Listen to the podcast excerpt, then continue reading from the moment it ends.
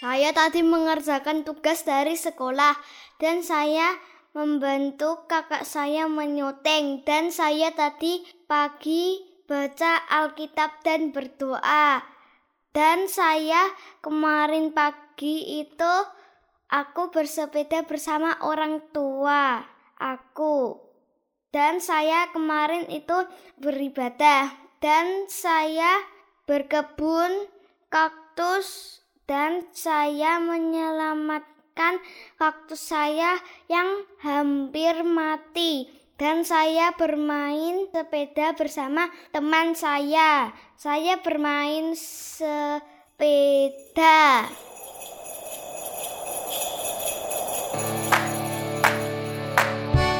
Jus Markisa, dahaga hilang, segar pendatang.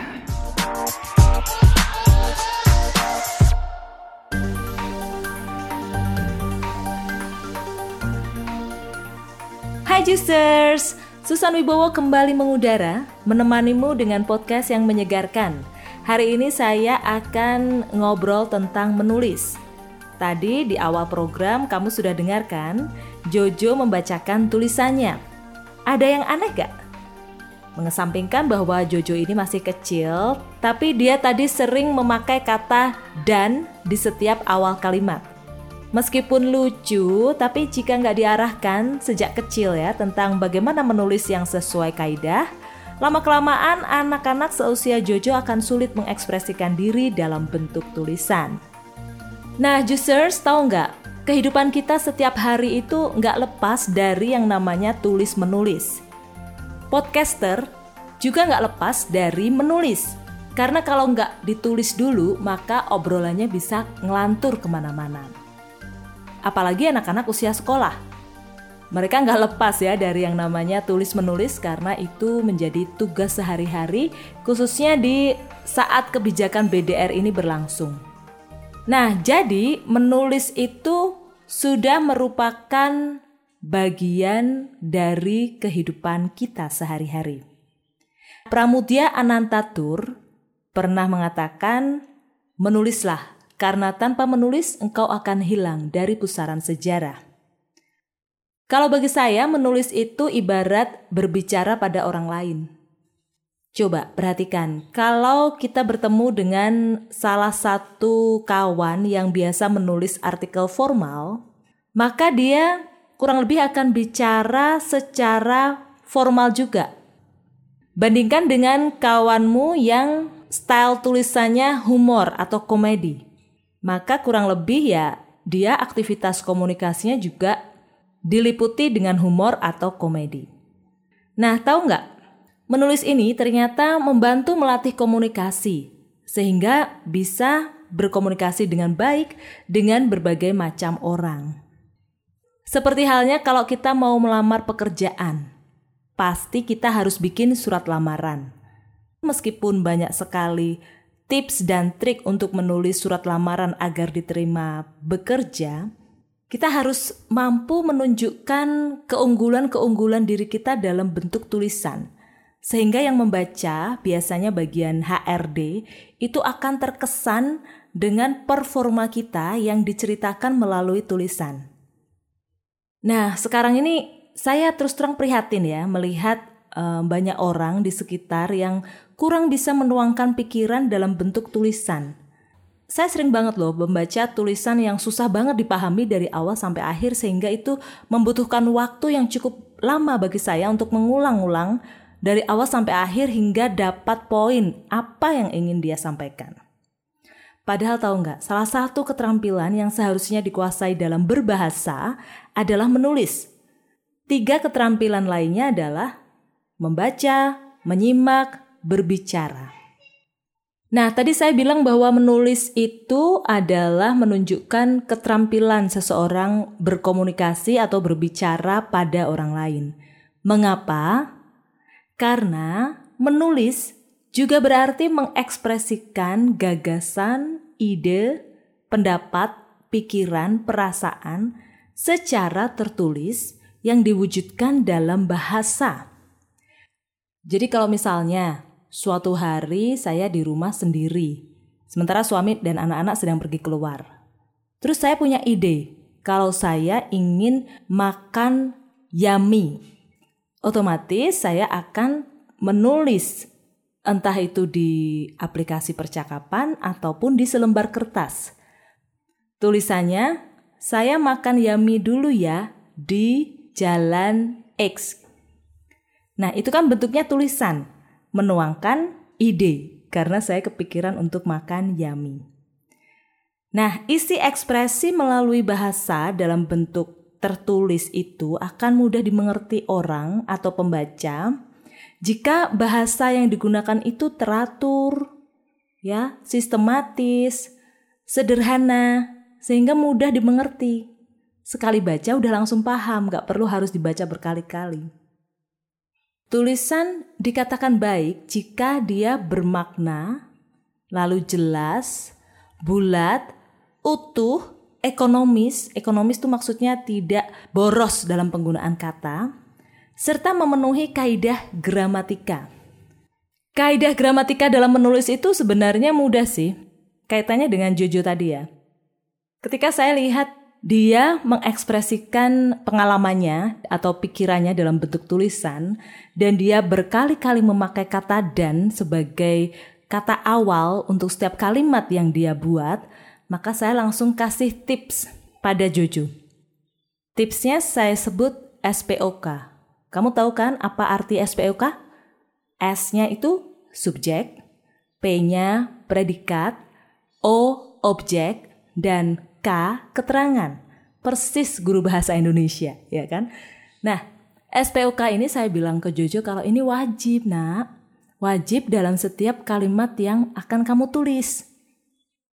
Untuk memudahkan seorang anak menulis, maka saya anjurkan dia untuk membuatnya kalimat aktif dulu. Kalimat yang diawali dengan me atau mekan. Setiap hari saya latih Jojo untuk menulis dengan topik-topik yang berbeda. Kalau yang barusan dia bacakan tadi itu pertama kali dia menulis sehingga masih seperti itu dan topiknya adalah kegiatanmu hari Minggu. Jadi dia menulis seperti itu tadi, dia bersepeda, dia ibadah online, mulai dari bangun tidur, berdoa dan sebagainya gitu kan. Nah, habis itu saya akan baca tulisannya dia tadi, saya baca terus saya minta dia mendampingi saya sambil bawa pensil dan penghapus, maka saya layaknya seorang editor yang memberi lingkaran, menyilang, mencoret, kata-kata ataupun tulisan huruf besar, huruf kecil, tanda titik, tanda koma, kemudian objek yang kurang ataupun gak ada predikatnya, semacam itu akan saya kasih masukan ke cucu. Dan itu ada perubahannya loh. Mau tahu perubahannya seperti apa? Nih, dengarkan. Saya tadi mengerjakan tugas sekolah. Saya membantu kakak saya merekam video untuk lomba. Saya tadi pagi membaca Alkitab dan berdoa. Kemarin pagi saya bersepeda bersama orang tua. Saya kemarin beribadah online. Saya menanam beberapa kaktus. Saya menyelamatkan kaktus saya yang hampir mati. Saya bermain sepeda bersama teman saya. Nah, sudah berbeda sekali kan? Lebih enak yang terakhir ini. Kita langsung bisa paham. Ya meskipun kesan lucunya hilang sih. Ah enggak, enggak. Masih masih lucu. Cuman yang ini lebih teratur, lebih sistematis, mudah dipahami. Nah, kenapa saya concern banget dengan tulis menulis ini karena dulu dosen saya pernah bilang kalau orang yang sering menulis maka dia kalau mengungkapkan pikiran, perasaan, gagasan, ide dalam bentuk lisan itu akan lebih teratur dan juga lebih sistematis. Jadi ada relasi antara keterampilan menulis dengan keterampilan berbicara. Relasi yang berikutnya apa dari tuntutan keterampilan menulis ini? Orang akan bisa lancar menulis kalau dia banyak membaca. Nah, berarti kan tiga kompetensi yang dibutuhkan dari sebuah keterampilan berbahasa sudah masuk semua ya, yaitu membaca, lalu berbicara, dan menulis. Semakin banyak kita membaca, maka akan semakin banyak kosakata yang kita dapatkan. Mulai dari kata umum sampai ke kata khusus. Orang yang sudah biasa banget menulis itu lama-lama nggak akan pakai kata-kata yang umum untuk mengungkapkan uh, perasaannya yang paling dalam atau untuk membidik satu kosakata yang paling tepat mewakili gagasan atau idenya. Sehingga dia akan sering menggunakan kosakata-kosakata khusus. Kemudian tips yang kedua adalah gunakan panca indramu, mata untuk melihat. Jadi Tulislah apa yang kamu lihat. Lalu kulit untuk merasakan. Tulislah apa yang kamu rasakan. Misalnya suatu hari saya diminta bercerita pengalaman sesudah berkemah di tepi pantai. Maka saya akan menggambarkan sensasi yang saya rasakan.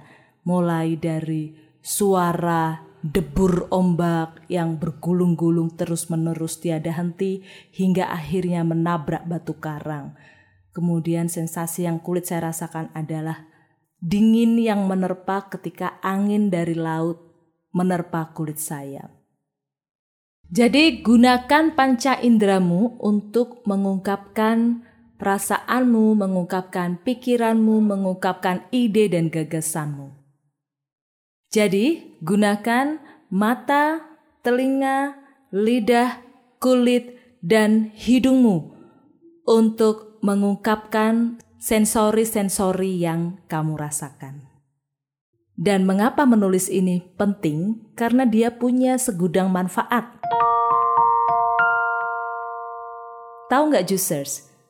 Ternyata menulis itu bisa menghilangkan stres. Saya menulis itu untuk membuang pemikiran-pemikiran dari otak saya. Harus saya keluarkan dalam bentuk tulisan atau podcast. Tapi kalau bikin podcast biasanya saya nulis dulu.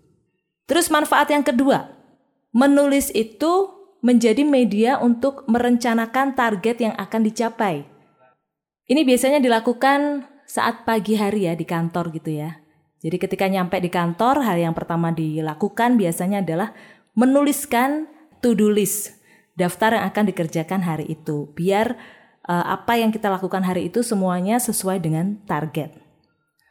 Manfaat yang berikutnya adalah menulis ini menjadi gudang inspirasi. Kalau ada sedikit pemikiran terus dituangkan ke dalam tulisan. Lalu besoknya ada inspirasi lagi, tulis lagi. Maka lama-lama buku itu akan menjadi gudang inspirasi. Dan menulis ini juga menjadi alat penyimpanan memori. Siapa yang biasa nulis diary? Nah, diary ini kan dalam bentuk tulisan ya. Itu juga menjadi alat penyimpanan memori. Dan menulis itu menyehatkan. Kalau lagi galau, sedih, susah, marah gitu ya. Silahkan menulis karena itu akan menyehatkan kita. Sudah dituangkan, diekspresikan, dicurahkan semua. Tapi Keterampilan menulis ini nggak akan datang secara otomatis, tapi kamu harus rajin latihan, rajin praktik yang banyak dan teratur. Kalau untuk Jojo tadi, saya begitu tahu dia butuh apa bimbingan dalam hal menulis. Dalam hal ini bukan A B C D gitu ya, tetapi menulis untuk mengekspresikan diri. Saya tiap hari meminta dia untuk menulis secara teratur. Satu hari satu halaman buku dan satu hari itu satu topik.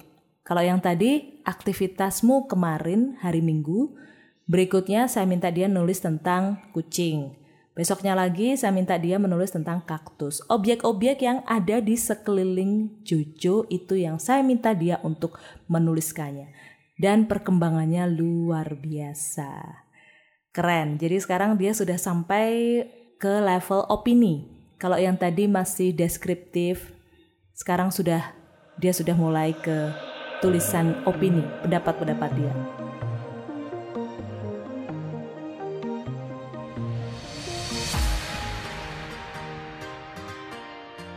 Nah, jadi itu juicers yang mau saya bagikan hari ini. Ingat dua tips saya tadi. Tips yang pertama dalam menulis adalah gunakan rumus SPOK, subjek, predikat, objek, keterangan dalam setiap untaian kalimat yang kamu susun. Tips berikutnya adalah gunakan panca indramu untuk mengungkapkan sensori-sensori yang sudah diterima oleh mata, telinga, hidung, mulut, dan kulit. Sampai di sini, Susan Wibowo menemanimu. Semoga menginspirasi dan semangatlah menulis.